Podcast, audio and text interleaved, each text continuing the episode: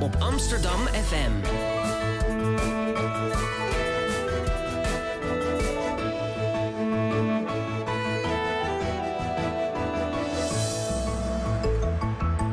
Radio Swammerdam.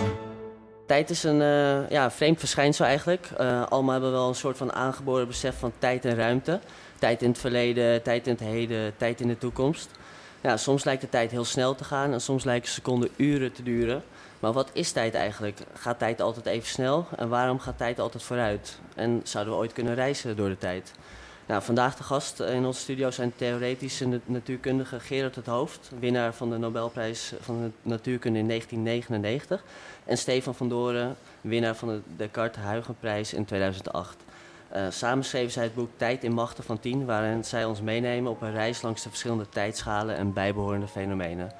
Nou, Geert, uh, Stefan, welkom. Goedemorgen. Leuk dat jullie er zijn en uh, leuk dat jullie ook op tijd zijn, want er waren wat werkzaamheden op het spoor. Want, ja. ja, jullie boek heet Tijd in Machten van Tien.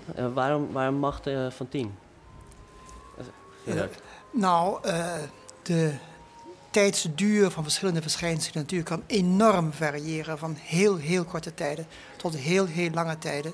En om dat in een vogelvlucht zeg maar, te kunnen beschrijven, heb je machten van tien nodig. Want tien keer zoveel tijd, nog eens tien keer zoveel, nog eens tien keer zoveel.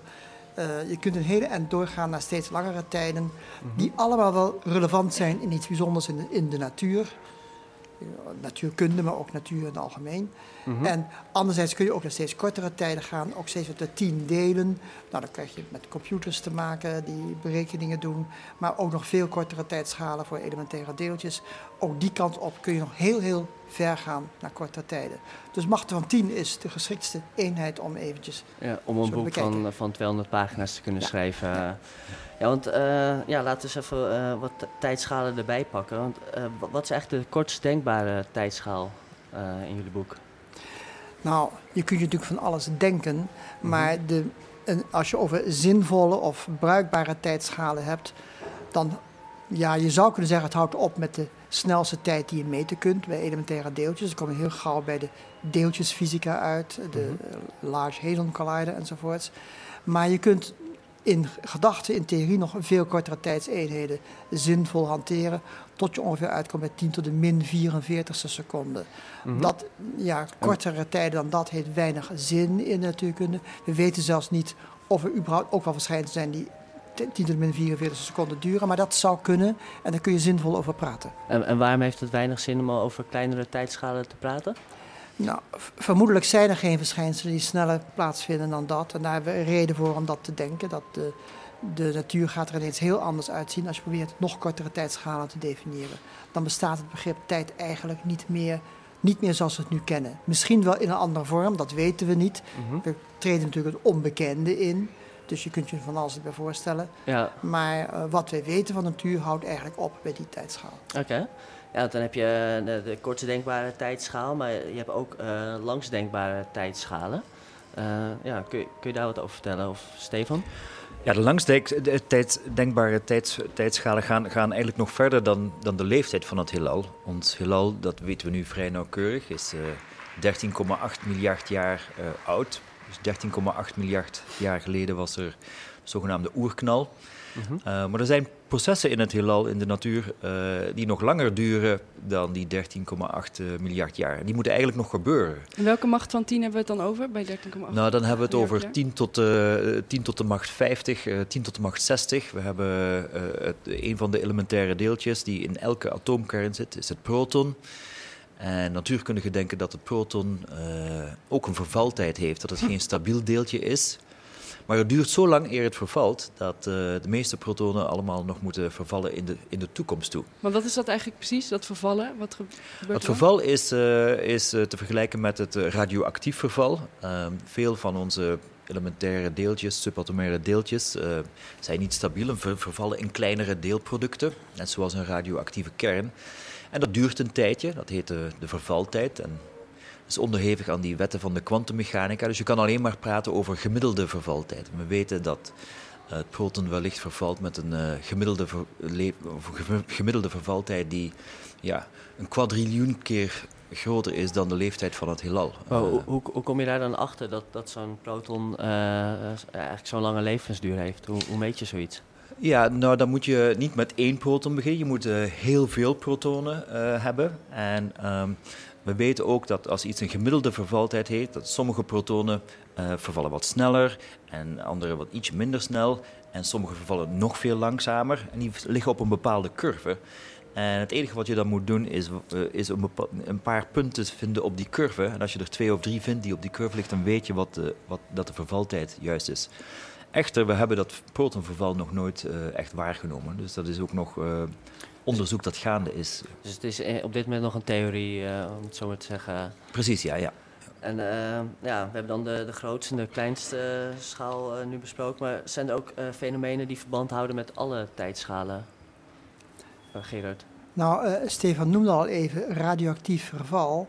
Er zijn heel veel soorten elementaire deeltjes of atoomkernen die ieder eh, radioactief zijn. Radioactief betekent dus inderdaad dat zo'n deeltje uiteenvalt in kleinere en lichtere deeltjes. Nou, die vervaltijden van elementaire deeltjes kunnen enorm uiteenlopen tot vanaf heel heel snel. Dus de allersnelste tijden zijn iets van eh, ja, 10 tot de min 16 of zo seconden, eh, he- heel erg snel. En anderzijds kunnen sommige deeltjes, zoals Stefan al zei, het, het proton is een van de langst levende deeltjes die we ons kunnen voorstellen. Dat duurt dan 10 tot de 34ste jaar of langer dat het een keertje uiteenvalt. En alles ertussen komt ook voor. Oké. Ja, in jullie boek eh, verbinden jullie eigenlijk allerlei soorten wetenschappen eh, aan eh, tijd. Geolo- geologie, scheikunde, biologie. Eh, ja, wat ik me eigenlijk afvroeg, zijn jullie nog nieuwe dingen tegengekomen tijdens het schrijven van het boek? Of tot nieuwe inzichten gekomen? Nou, het was voor ons eh, een heel avontuur om het boek te schrijven ook. En, eh, en wij zijn natuurkundigen. En, maar er zijn zoveel tijdschalen die te maken hebben met scheikunde, biologie, geologie. Het was voor ons heel leerzaam om dat zelf allemaal een beetje uit te zoeken. We zochten telkens naar natuurverschijnselen die precies een macht van 10 waren. Bijvoorbeeld eh, kan het hebben over de draagtijd van dieren. En zo weten we dat eh, het varken een draagtijd heeft van eh, ja, net een macht van 10, 10 tot macht 7 seconden. Dat is 115 eh, dagen, dacht ik. En dat was ook leuk om eh, precies die dingen eruit te zoeken die, die precies een macht van 10 hebben. Dus er zit ook een vlaagje humor bij natuurlijk. Ja, ja mooi. Ja, zo, zo dadelijk meer over tijd. Eh, we gaan nu eerst luisteren naar een fragment van Doe maar. eh, tijd genoeg. Even kijken even naar de techniek of die er...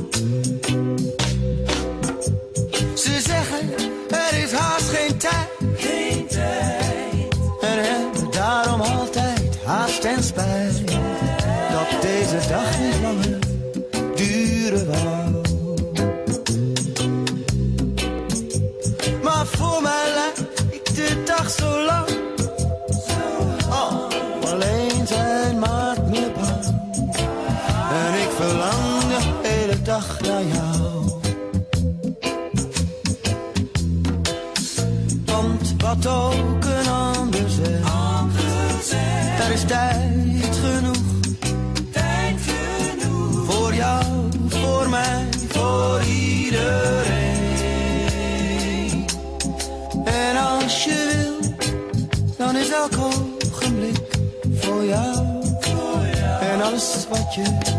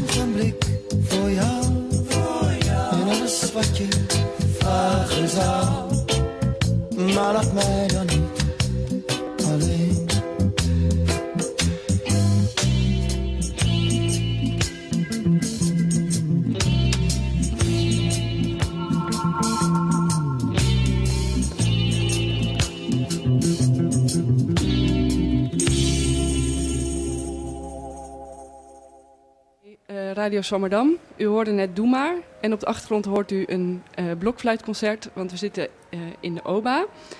Ehm, aan tafel zitten Stefan van Doren en eh, Gerard het Hoofd. En we hebben het vandaag over het boek Tijd in Machten van Tien. Eh, ik wil graag aan u vragen, meneer het Hoofd. waarom zijn er zoveel verschillende tijdschalen? Want het boek gaat over allemaal verschillende tijdschalen, maar hoe komt Ja, dat? dat is eigenlijk een heel interessante vraag. Want eh, stel dat ze de opdracht hadden gegeven aan een student van... maak eens een natuurwet en we verzinnen ze een heelal dat aan die natuurwet gehoorzaamt... dan zou de student uitkomen met een, met een simpele natuurwet... maar dan zou hij maar één tijdschaal krijgen. Dus dan zou hij niet honderden verschillende tijdschalen krijgen... die factoren, miljard en, veel meer uit elkaar liggen. Dat is eigenlijk iets heel bijzonders van de wereld waarin wij leven... Dus, en waarom dat zo is, dat weten we eigenlijk nog steeds helemaal niet. Dus er is geen enkele theorie in de natuurkunde die, die als uitkomst geeft... kijk, er is deze tijdschaal er is die tijdschaal, die is een miljoen keer zo lang... en die dingen gebeuren nog een miljoen keer langzamer. Eh, waarom is dat? Dat weten we dus niet. Dus als er iemand zou zijn die de wereld zou verzinnen, dan zou die nooit verzinnen dat er zoveel. Nou, die zou deze vraag voor, eh, eh, eh, naar ze toe gegooid krijgen: van ja, je hebt wel een mooie theorie, maar verklaar dit nou eens. Waarom, waarom zijn er zoveel verschillen in de natuur? Niet alleen in tijd, maar ook in afmetingen. Er zijn dus sterren die miljarden keer zo zwaar zijn als planeten, die weer miljarden keer zo zwaar zijn als. Als, als rotsblokken enzovoort. Waar komen al die factoren miljard vandaan? En dat is eigenlijk iets heel bijzonders van de wereld waarin we leven. En daar danken we ook aan het feit dat het heelal zo complex is. Anders kon het heelal nooit zoveel structuren bevatten als het nu echt heeft. Want er zijn planeten. Sommige van, in ieder geval eentje, daar, daar leeft iets op. Dat zijn wij dan. En dat is buitengewoon complex. En die complexiteit komt ergens vandaan. En die kan alleen maar vandaan komen dat er zo grote en kleine getallen aanwezig zijn in de natuur. En we begrijpen eigenlijk nog niet goed waarom die grote getallen er zijn. En meneer Van Doorn, heeft u daar een antwoord op waarom er zoveel verschillende tijdschalen zijn? Nee, eh, maar ik ben er alleen maar blij om, want eh, het is precies omwille van die diversiteit en complexiteit dat het, eh, de natuur zo interessant is. En dat er zoveel dingen zijn om te bestuderen en uit te, uit te zoeken. Eh, de dieper liggende reden ja, begrijpen we niet goed hoe vanuit een aantal basisnatuurwetten je al die complexiteit kan genereren. Dat is eigenlijk een, ja, een interessant vraagstuk wat, waar eigenlijk ja, veel wetenschappers het antwoord ook niet helemaal op kennen. Dus, eh, En Ik zie eh, nu dat het eh, eh, 16 minuut eh 40 is. En volgens mij is er iets, hebben jullie ook een hoofdstuk gewijd aan, eh, aan eh, dit getal. Eh, kun je daar iets over vertellen, Gerard? Uh, nou, dan zal ik het even opzoeken. of, of Stefan. Ja, één onderdeeltje, één verhaaltje gaat over vervaltijd van het, van het neutron. We hebben het er straks gehad over het proton. het proton en het neutron zitten samen in de atoomkern. En gelukkig zijn in die atoomkern zijn die deeltjes stabiel. Maar als je het neutron neutron uit de atoomkern en je legt het vrij op tafel hier, dan zou het na een kwartiertje uh, vervallen. Uh, gelukkig gebeurt dat niet in de atoomkern, want anders zouden wij en al onze atomen zeg maar, meteen vervallen en was deze uitzending ook na een kwartier afgelopen. ja. ja. Dat, uh, ja. En hoe komt het dat het dan in, in ons niet uiteenvalt? Omdat het, omdat het neutron, zeg maar, uh, samen met de protonen vormt het een stabiele atoomkern. Er zijn allerlei krachten die erop inwerken. Uh, krachten die er niet zijn als je een neutron vrij uh, op tafel legt. En die krachten die zorgen er eigenlijk voor dat het atoomkern mooi samengehouden wordt en dat het stabiel, stabiel blijft in de tijd. Maar waar gaat dat neutron dan heen als het vervalt? Of is dat een hele is een te simpele vraag. Uh, nee, uh, daar hebben we een mooi plaatje van. Uh, dat neutron dat vervalt in een, in een proton en twee andere kleine deeltjes. Eentje is het elektron, wat ook de elektrische stroom vervangt. En het andere is een, is een neutrino-deeltje, of het antideeltje daarvan eigenlijk. Dus dat neutron dat vervalt mooi in drie andere deeltjes. Op zo'n manier dat er behoud van energie is en mm -hmm. alle natuurwetten. maar als het proton nou vervalt?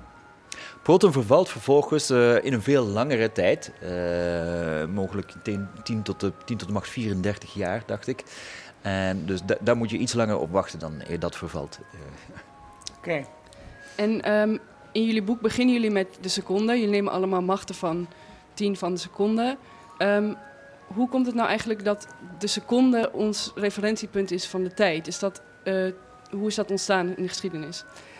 Ja, dat is natuurlijk een cultuurgebonden verschijnsel. Uh, al in de Romeinse tijd werden, ja, was tijd gebaseerd op het dag-nachtritme. Uh, dus het, het, was donker, het was licht. Zowel de dag als de nacht werden in twaalf stukken verdeeld. Twaalf was natuurlijk een heel een getal zoals wij het getal 10 nu gebruiken. Had was vroeger het getal 12 een soort basisgetal. Dus het werd in 12 gedeeld. Maar ja, zomers duurde dan een uur wat langer dan winters. En uh, s'nachts dan duurde het een uur weer korter. Dus uh, dat is natuurlijk lastig. Toen besloten de Romeinen maar om, om uh, dan maar de hele dag plus nacht samen in 24 te delen. Dan is het uur altijd even lang.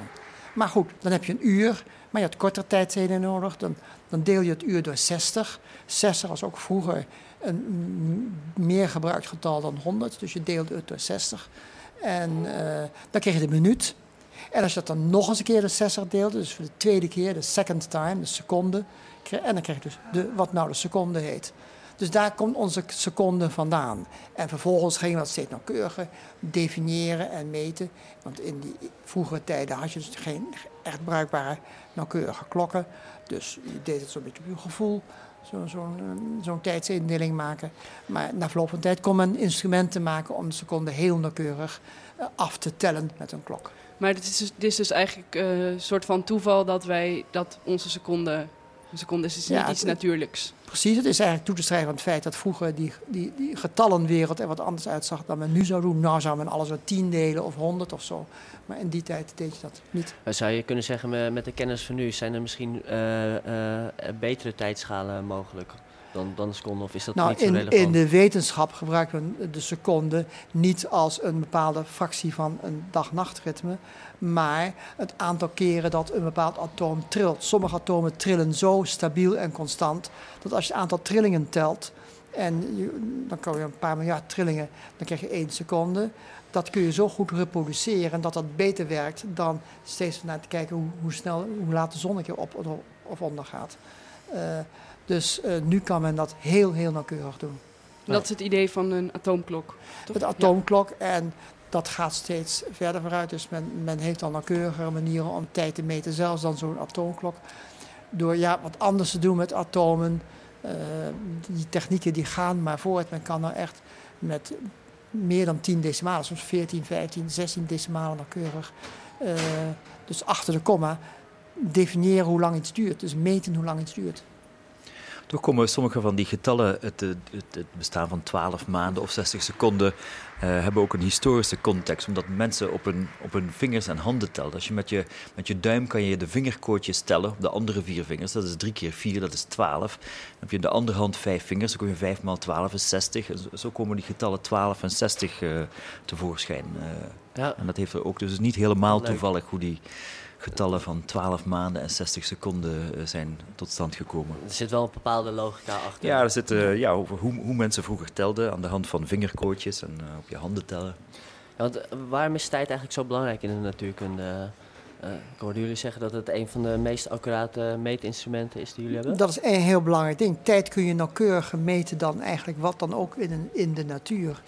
Dus de tijdsduur van iets is een heel goed bruikbaar, uh, bruikbare manier om theorieën te tetsen, toetsen, om te kijken hoe nauwkeurig iets echt klopt.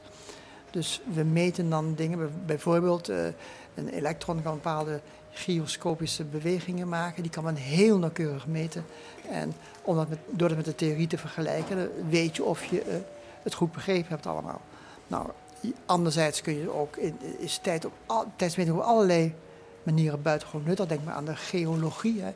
Je, je, hebt een steen en we weten hoe lang geleden is die steen ontstaan. Uit een vulkaanuitbarsting of weet ik wat. En dat kun je aan die steen zien door nauwkeurig te meten hoeveel atomen er van welke soort in voorkomen. Sommige atomen vervallen en dat, dat kun je dus traceren. Nou, je kunt allerlei technieken bedenken om tijd te meten. Dus mm -hmm. weet bijvoorbeeld ook dat de planeet Aarde eh, 4,5 miljard jaar oud is. Iets ouder dan dat. En de zon ook. Dus uh, dat zijn allemaal dingen die men heeft kunnen meten. En dat alles bij elkaar, dat geeft een beeld van de natuur zoals we het graag willen zien. Waarbij we de, tijdschalen is dus een, is, dat zijn dus heel belangrijke elementen van een, uh, ons begrip in de natuur. Dus het is zowel als meetinstrument zelf als als fenomeen uh, ja, ja. interessant in de natuurkunde. Ja. En uh, over dat fenomeen tijd heb ik nog wel een vraag, want we hadden hier um, een paar weken geleden te gast Joke Hermsen, ze is filosofe. Zij had een um, mooi verhaal over uh, horizontale tijd, wat dan de soort van chronologische tijd is, en de zogenaamde verticale tijd, wat uh, staat voor inspiratie of flow of het juiste moment. En ik denk uh, dat voor natuurkundigen dat misschien niet echt hout snijdt, maar ik vroeg me af, kunnen jullie eigenlijk wel met filosofen praten over dit soort dingen, of hebben jullie het dan eigenlijk over iets totaal anders? Nou, uh, we, moeten met alle wetenschappers praten en kunnen praten. Dat is heel belangrijk om van, met elkaar van gedachten te verwisselen. Maar uh, in de context van horizontaal en verticaal zijn natuurkundigen bezig met die, die horizontale uh, interpretatie van de tijd. tijd. Tijd is een dimensie, net zoals ruimte.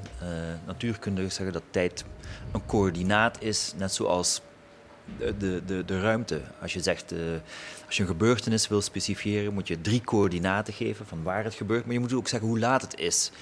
Uh, dat is het tijdstip. En die vier getalletjes vormen een vierdimensionale structuur die Einstein dan die, uh, ja, de ruimte-tijd heeft genoemd. en dat is de manier, zeg maar, hoe dat natuurkundigen nadenken over, over tijd. Tijd als dimensie. Tegelijkertijd moet je ja, al die andere interpretaties er is een soort van biologische, psychologische, maar ook een filosofische noties van tijd. En het is wel interessant om ook uh, de verhalen te uh, begrijpen uh, van andere wetenschappers, hoe zij erover nadenken. Het maakt het begrip alleen maar interessanter en rijker. Want uiteindelijk hebben jullie, stellen jullie wel allemaal dezelfde vraag, toch? Wat, wat tijd is? Of ja. verschilt dat? Uiteindelijk willen we allemaal gewoon weten hoe de wereld in elkaar steekt en, en waarom de dingen zijn zoals ze zijn. Maar dat kost tijd. We willen eigenlijk het begrip dus gebruiken. Trouwens, net over ja, waar tijd allemaal in voorkomt. Ik denk ook alleen, alleen in de muziek, hoe belangrijk tijd is in de muziek. Het ritme van de muziek, maar ook de toonhoogte. Ook dat is, hangt samen met, met tijd. De frequentie van een toon maakt uit wat voor toon het is en hoe je dan melodieën samenstelt. Dus je kunt voorstellen hoe belangrijk het begrip tijd eigenlijk is in, in de muziek en misschien in andere takken van kunst ook. Uh, dus, uh, en in de hele samenleving, in de geschiedenis, uh, hoe lang duurt een oorlog, dat soort dingen komen, hebben we ook in ons boek verwerkt. Dus, ja, de tijd raakt, raakt, eigenlijk alles in het leven. Precies. Ja. Ja, aan de hand van tijd kan je zeg maar, de hele, het hele spectrum van wetenschap en kennis en, en soms ook muziek en kunst ja, leren ontdekken. Dat is ook een beetje de boodschap van ons boek. eh, Ja, ja mooi. Ehm, u had het net over uh, ruimte, tijd. Uh, en we hadden het voor de uitzending al even over een zinnetje uit het boek. Waar, waarin het gaat over dat het heelal na 100 seconden al 80 lichtjaren groot was. Kun, kan een van jullie misschien uitleggen hoe dat werkt? Want ik kan niet sneller dan het licht, maar toch kan de ruimte wel uh, zo snel uitdijen. Uh, je kunt het uitdijende heelal, dat is waar we het over hebben, het heelal in de, vooral de begintijd groeide het heel heel snel. Daarna ging het wel door met groeien, maar relatief langzamer. Kun je een beetje vergelijken met een ballon die je opblaast. En het licht, de lichtstaart, kun je vergelijken met een mier die op die ballon loopt. Nou, je kunt een ballon zo snel opblazen dat die mier maar een hele kleine afstand heeft op, afgelegd op die ballon tijdens het blazen. Dus je kunt je voorstellen dat het, het groter worden van het heelal veel sneller kan gaan dan een licht dat zich kan voorbewegen op dat heelal. Dat, gaat, dat is vergelijkbaar met die mier, dat gaat dus langzaam.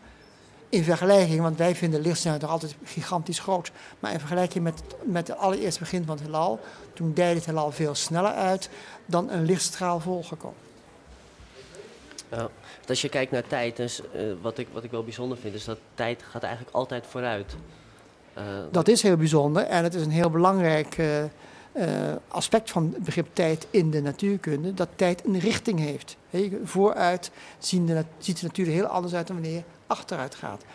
Anderzijds kun je je voorstellen als je een, een, een balspel hebt, een bal die stuitert op de grond. Je maakt daar een, een YouTube-filmpje van en je draait het achteruit af dan lijkt het ook op een stuiterende bal en zie je eigenlijk nauwelijks het verschil. Dus de natuurwetten hebben een zekere mate van symmetrie. Of tijd naar vooruit of achteruit loopt, de natuurwetten zijn dan hetzelfde. Met name de wetten van Newton, van de mechanica, die zien er hetzelfde uit wanneer je de tijd achteruit laat lopen. En toch zijn er grote verschillen. Hmm. Dus uh, dat noemen met name alles wat met temperatuur te maken heeft en met, met grootschalige verschijnselen. Die zijn heel, heel verschillend wanneer je tijd vooruit gaat lopen of achteruit. Maar de microscopische wetten van de natuur, de allerkleinste deeltjes, zijn praktisch helemaal symmetrisch, symmetrisch wanneer de tijd vooruit dan wel achteruit gaat lopen. Ja, dat, dat vond ik wel bijzonder. Uh, want, uh, u zei zoiets dat uh, microscopische tijd, die, die, die verloopt eigenlijk gespiegeld. Van... Nou, tijdspiegeling is een heel belangrijk begrip in de natuurkunde. Heel veel verschijnselen zijn zelfs helemaal symmetrisch. Wanneer je de tijd spiegelt, verandert er helemaal niks. Dan zien de wetten er hetzelfde uit. Maar als je goed kijkt, en met name bij de allerkleinste atoomdeeltjes, wat ons vakgebied is, min of meer, daar zie je van dat het niet helemaal hetzelfde is. Sommige deeltjes gedragen zich anders wanneer je de tijd omkeert, tenzij je nog wat doet, namelijk je spiegelt ze. Je beschrijft het deeltje zoals het er in de spiegel uitziet. Dat is een subtiel verschil tussen links en rechts. Dan is de symmetrie al een stuk groter, maar dan kun je nog beter doen door ook een deeltje, de antideeltje te vervangen. Je weet misschien wel, alle deeltjes hebben een tegenhanger, dat noemen we antideeltjes. Dus we gaan deeltjes de antideeltjes vervangen, spiegelen en dan de tijdsomkeren. En dan zijn alle ons bekende natuurwetten exact symmetrisch. Ja, dus je moet eigenlijk best wel wat doen om, om het exact hetzelfde ja. te maken. Ja. Precies, maar, maar toch het rare is, het is exact op microscopisch niveau, op het niveau van die allerkleinste deeltjes. Maar stop je een miljoen deeltjes bij elkaar, dan krijg je een macroscopisch geheel. Dat heeft die symmetrie ineens niet meer. Als ik een, een berg van zand maak dan, uh, dan, en, en, en, en er tegen dan, dan waait dat zand weg. Maar als je dat achteruit zou afdraaien in een filmpje, krijg je iets heel raars te zien. Is een heel belangrijk gegeven ook uh, hoe wetenschappers, uh, uh, zoals wij theoreten, daarmee zijn omgegaan. Het, het, het, het, idee van symmetrieën en principes implementeren in onze theorieën. We willen net natuurwetten opstellen die bepaalde symmetrieën hebben. En als je dat oplegt, dan zijn er plots heel veel minder mogelijkheden. En dat is eigenlijk wat ons helpt dat is eigenlijk leidend in de speurtocht naar die fundamentele natuurwetten. Dat, dat, helpt eigenlijk ook om een soort van orde te scheppen in, in de chaos. Precies, uh. ja, ja, ja, En um, jullie zijn uh, theoretisch fysici. En, uh, ik hoor nu allerlei dingen over microscopische tijd en zo. Is het, hoe, hoe onderzoeken jullie dit soort fenomenen? Is dat puur theoretisch, gewoon wiskunde? Of is het uh, hangt dat heel erg samen met experimenten? Hoe, hoe, hoe hangen experiment en theorie samen in, op deze allerkleinste schalen? nou, beide zijn belangrijk. Als theorete gebruik je wiskundige modellen uh, en komt al de wiskunde waar jij uh, voor aan het studeren bent, die, die, die heb je nodig om uh, voorspellingen te maken. Um, uh, om, te rekenen en uit die berekeningen volgen uiteindelijk voorspellingen. Um, en die voorspellingen die kan je vervolgens gaan, gaan testen. Je maakt een voorspelling dat deeltje x na zoveel tijd vervalt of deeltje y na zoveel tijd vervalt. Vervolgens ga je naar je experimentele collega's en vraag je van ja, kan je dat, uh, kan je dat, kan je dat, kan je dat meten?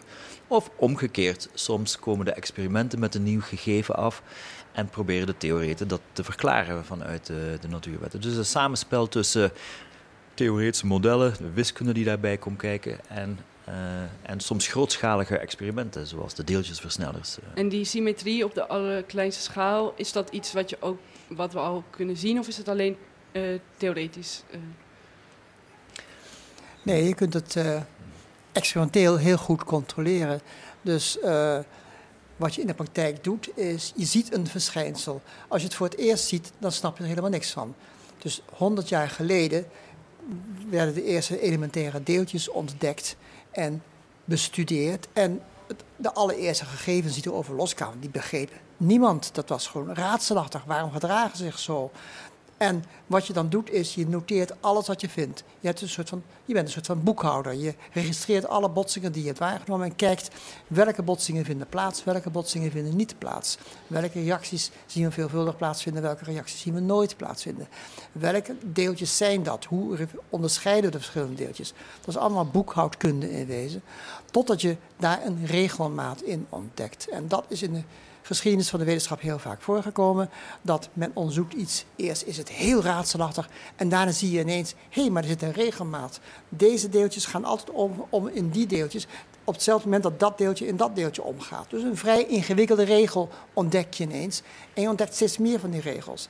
Daar komt nog bij dat elementaire deeltjes althans, die bewegen zich niet alleen voort, maar die draaien ook nog soms een as. Dat zijn allemaal gegevens die je kunt gebruiken, kunt toetsen en kunt waarnemen met heel handige experimenten. Daar is ook het begrip symmetrie heel belangrijk. Als een deeltje ronddraait, dan, dan vertonen allerlei ingewikkelde symmetriestructuren die je kunt gebruiken. Daar gebruik je weer wiskunde voor. Heel veel van de wiskunde uh, die je aan het bestuderen bent, komt daarbij uh, van pas. En uh, daar zijn het theoretici voor om dat heel nauwkeurig uit te rekenen. De experimentator daar, daarnaast die zegt van nou, als je zo'n theorie hebt, wat voorspelt je theorie dan dat wij kunnen controleren? Nou, dan komt de theoreticus meteen. Want een voorspelling zegt dat dat deeltje, we dachten altijd dat het stabiel is, maar volgens onze theorie moet het ook uiteenvallen. Of er moet ook zo en zo een deeltje zijn wat er nog niet waargenomen is. Dan gaat de experimentator uitzoeken, kan ik dat waarnemen? En uh, zo, ja, wat is de beste manier en de goedkoopste manier? Want geld komt dan heel gauw een rol spelen. En uh, alles bij elkaar onderzoek je op deze manier gezamenlijk de natuur. Iedereen met zijn eigen rol daarin. En zo zijn ze eigenlijk ook tot het, de ontdekking van het Higgs-deeltje gekomen. Dat is een typisch voorbeeld daarvan. Dus we zagen al theoretisch in de jaren uh, 60, 70 van de vorige eeuw... zagen we al dat er ontbreekt iets in onze theorie. Uh, het zou allemaal heel beter passen in onze vergelijkingen, in onze de structuren die we zien, als er nog zo'n deeltje was. Dus van alle krachten zijn, zien we een krachtverschijnsel waar een deeltje bij hoort. Dat deeltje is nog nooit gedetecteerd. Wij zeggen het moet wel bestaan. Het heeft tot, tot 2011, 2012 geduurd voordat het deeltje echt ontdekt werd. Zo zie je ook, uh, uh, dat is een mooi voorbeeld van de tijdschalen waarmee de wetenschap vooruitgang maakte. Dat Higgs-deeltje is 50 jaar geleden uh, voorspeld en duurde 50 jaar eer dat men het gevonden heeft in versnellers. Ander voorbeeld zijn die zwaartekrachtsgolven die 100 jaar geleden door Einstein werden voorspeld. En nu 100 jaar later hebben we voor het eerst de zwaartekrachtsgolven waargenomen. Dat is eigenlijk spectaculair, maar je ziet ook hoe moeilijk en wat een lang en moeizaam proces het soms is om van voorspelling naar ontdekking te gaan. Uh, ja. Dat is wel boeiend. Ja, zeker. Uh, ja, ik denk dat nu uh, tijd is voor de column. Ik, ik kijk even jou aan. Ben je er klaar voor, ja, ik ben er klaar voor. Oké. Okay. Volgens mij staat hij te popelen. Om, ja. Ik heb hem een titel gegeven en dat is Lost in tijdreizen. Ik heb altijd een haat-liefde verhouding gehad met tijdreizen. Al sinds ik een kind ben was. Tijdreizen is gewoon bijzonder verwarrend. En in de meeste films en series waarin het gebruikt wordt, is het vaak een soort trucje om ergens mee weg te komen. Zelden is het echt het onderwerp van het verhaal. Er zijn traditioneel gezien grofweg twee soorten tijdreizen te herkennen. Er is het tijdreizen waar je door een verandering in het verleden actief de toekomst verandert, maar waarin je nog wel herinnert hoe het in de toekomst was. Deze vorm van tijdreizen is vooral populair in tekenfilmseries. De opdracht in het verhaal is dan vaak nadat iemand in het verleden de boer heeft lopen te verneuken, dat dan weer recht proberen te breien. Een leuke variant daarop is Rick and Morty, een van de beste tekenfilmseries van dit moment, waar bijna elke aflevering wel een dergelijk euvel optreedt, maar Rick er onwaarschijnlijk gereed om geeft of het ooit weer helemaal goed komt. De andere variant is diegene waarin eigenlijk alles al een keer gebeurd is, inclusief tijdreizen. En deze versie leent zich wat beter voor wat langere verhalen, zoals uh, Harry Potter of Game of Thrones. En hierin reizen de hoofdpersonen terug in de tijd om er vervolgens later achter te komen dat de gekke dingen die ze in een tijdreis uit de toekomst in het verleden hebben veranderd, eigenlijk in de toekomst ook al waren gebeurd. Zo dacht Harry dat het zijn vader was die een patronus maakte om de dementors weg te jagen. Maar realiseerde hij zich op hetzelfde moment op een andere locatie dat hij het zelf moest zijn geweest, omdat hij zichzelf op een plek zag waar hij dacht zijn vader te zien. En toen kon hij het ineens omdat dit soort logica al snel onnavolgbaar is, zetten de meeste scriptschrijvers het verhaal vaak zo op dat er op grote ingrepen in de continuïteit, weer het woordje tijd, een hele flinke straf staat. Zo moest onlangs onze geliefde Hodor het nog bezuren omdat Bran zich tijdkundig had misdragen door onze lieve staljongen in het verleden een telepathische opdracht te geven in de toekomst. De nieuwe arthouse film Arrival voegt daar nog een nieuwe dimensie aan toe, die misschien wel de volgende generatie tijdreisverhalen gaat beheersen. In principe houdt het plot van deze film vast aan de logica van Harry en Hodor, maar voegt er nog een bijzonder inzicht aan toe. De tekortkomingen van de mens en in het bijzonder de menselijke taal. Die worden door een taal van de aliens overwonnen en daardoor ontstaan hele nieuwe mogelijkheden. In de film, hè, in een beperkt aantal sessies, moeten de taalwetenschapper Louise Banks en natuurkunde meneer Ian Donnelly in contact zien te komen met een stelletje aliens dat een ruimteschip heeft geparkeerd boven een veldje in Montana. Deze intergalactische types blijken een soort uit de kluiten gewassen inktvissen te zijn, die om die reden ook altijd een pen bij zich hebben. En ze communiceren dan ook met geschreven taal. De taal die ze gebruiken is een hele bijzondere. Namelijk eentje met, komt die, non-lineaire orthografie. Eerst dacht ik dat dat sloeg op het feit dat het allemaal cirkeltjes zijn die ze tekenen, maar de gedachte daarachter is een slagje dieper. Hun taal is er namelijk eentje die niet, zoals de onze, tijdgebonden is. En dat bedoel ik niet op de manier dat Zuid-Afrikaans het niet zo nauw neemt met de persoonsvorm. Hè? Ik loop, jij loop. Nee, het is een taal die onafhankelijk van tijd opereert. En dit maakt ook dat deze aliens zich niet gebonden voelen aan het moment. En hun doelen op een wat langere termijn kunnen instellen dan wij vluchtige mensen dat wij zijn. Wat de schrijver Ted Chang hier heeft gedaan is echt knap. Hij is in staat geweest om, om op een onmenselijke manier over tijd na te denken. Waar wij mensen uitsluitend denken in een richting A leidt tot B, leidt tot C, heeft hij nagedacht over tijd als een continuum. Een ruimte waarin die richting niet zoveel meer uitmaakt. En wellicht dat deze benaderingswijze als gedachte-experiment wel eens heel nuttig zou kunnen blijken. Zo las ik kort geleden een mooi artikel over het probleem waar de natuurkunde mee zit. Ik kijk even naar de overkant. Namelijk, in de twee grote natuurkundige theorieën heeft tijd verschillende eigenschappen. Waar tijd in de kwantummechanica een vast tempo heeft, is het in de relativiteitstheorie van Einstein een wat rekbaarder begrip. En deze twee interpretaties lijken onverenigbaar met elkaar. En nu ga ik vloeken in de kerk. Toch denkt Erik Verlinde met zijn nieuwe zwaartekrachtstheorie de link te hebben gevonden. En het zit er maar in dat de tijd slechts een zogenaamde emergente eigenschap is van deeltjes. In dit geval qubits, maar die laat ik even hangen. En hoe ze met elkaar samenhangen. Tijd is dus niet op zichzelf een ding, maar het ontstaat pas als de deeltjes met elkaar in aanraking komen. En als ze dat niet doen, dan is er dus ook geen tijd, zoals wij die kennen.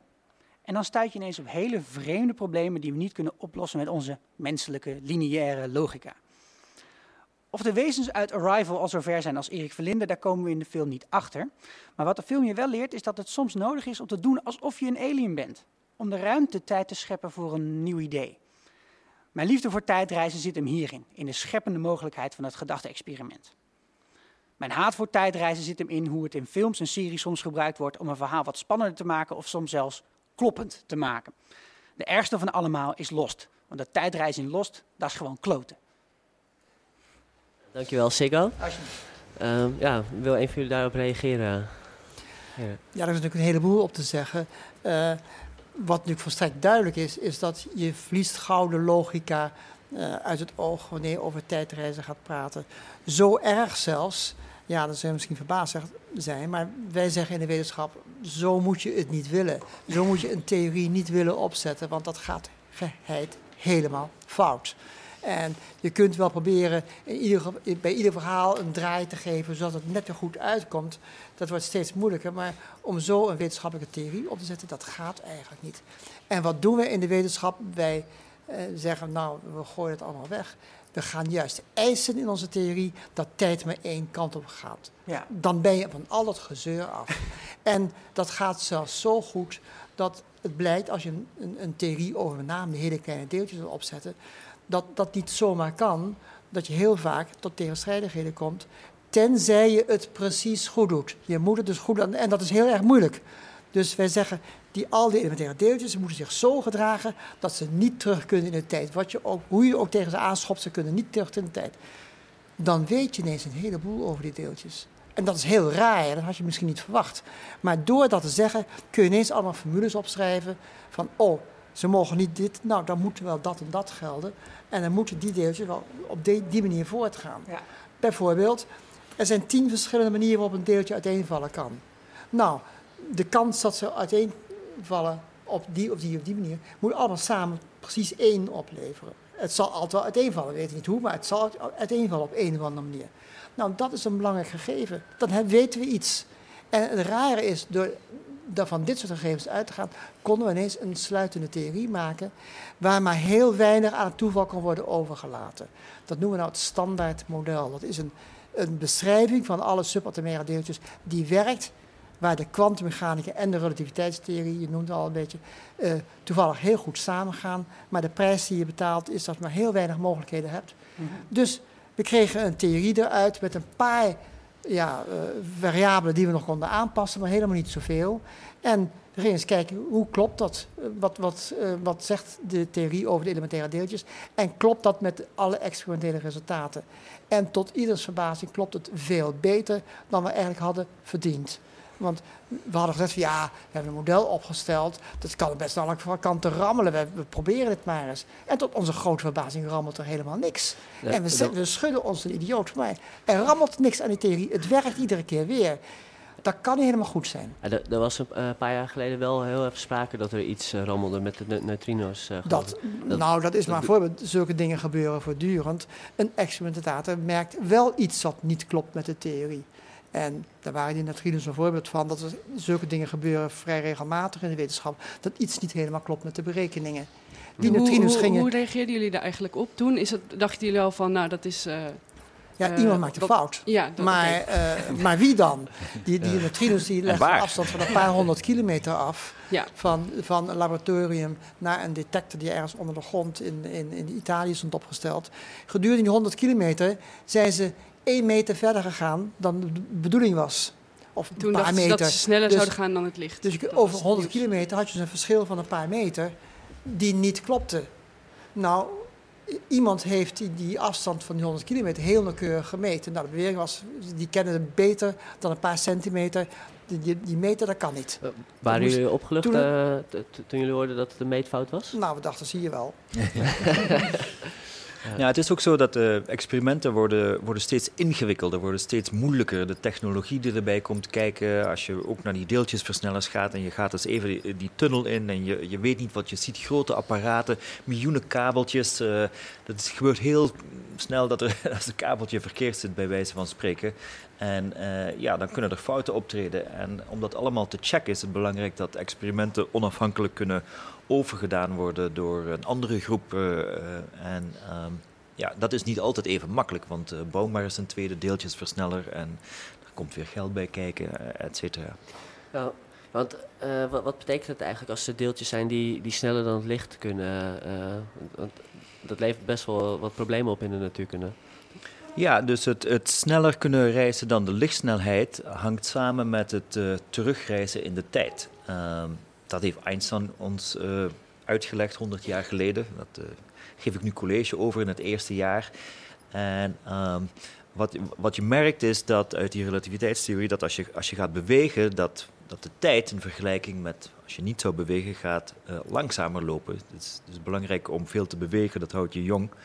Uh, als je steeds sneller gaat lopen, gaat die tijd steeds langzamer. Totdat je aan de lichtsnelheid komt, dan zou de tijd als het ware gaan stilstaan.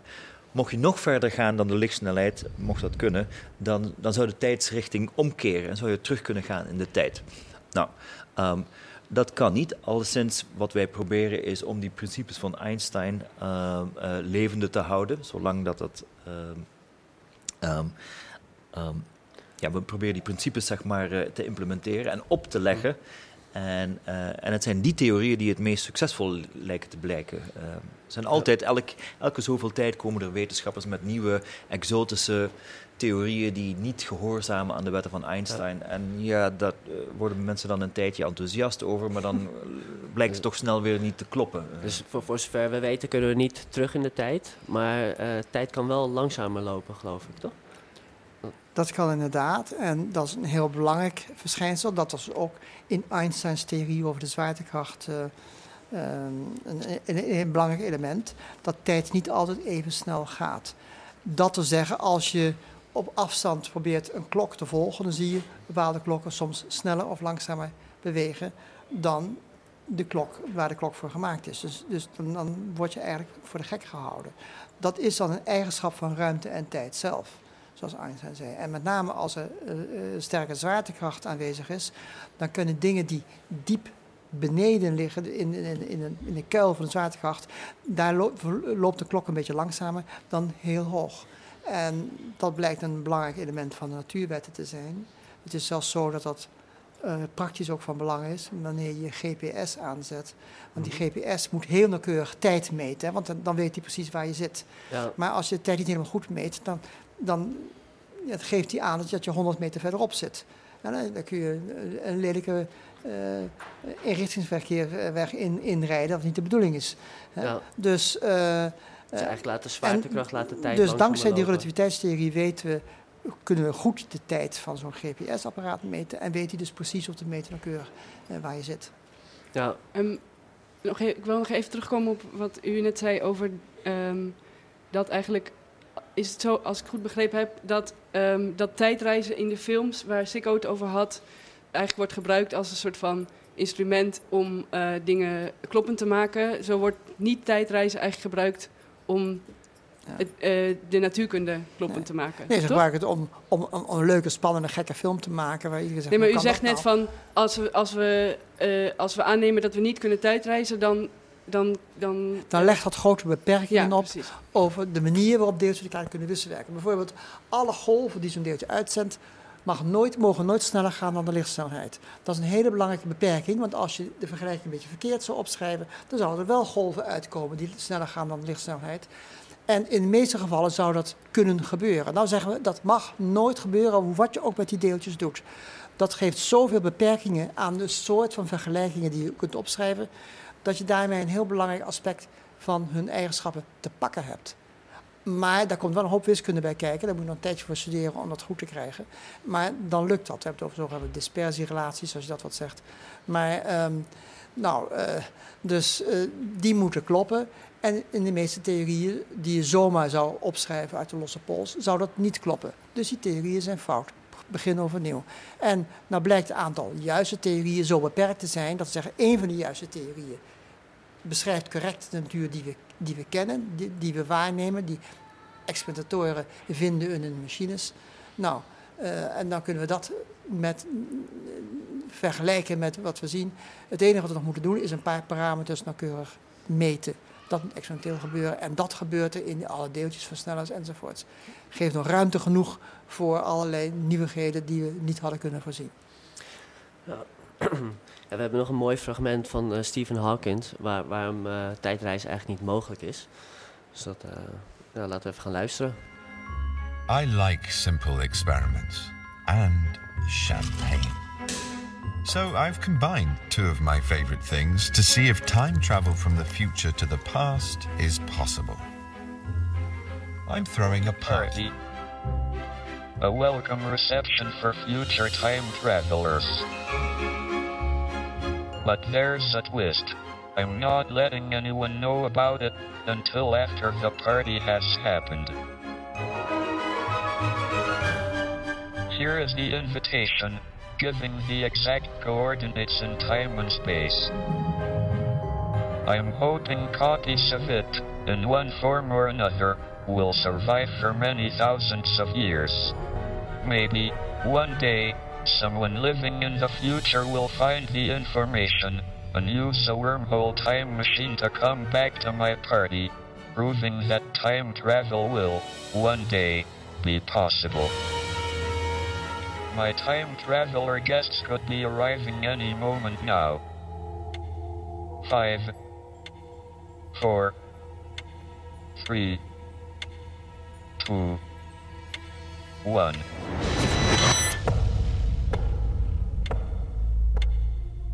What a shame.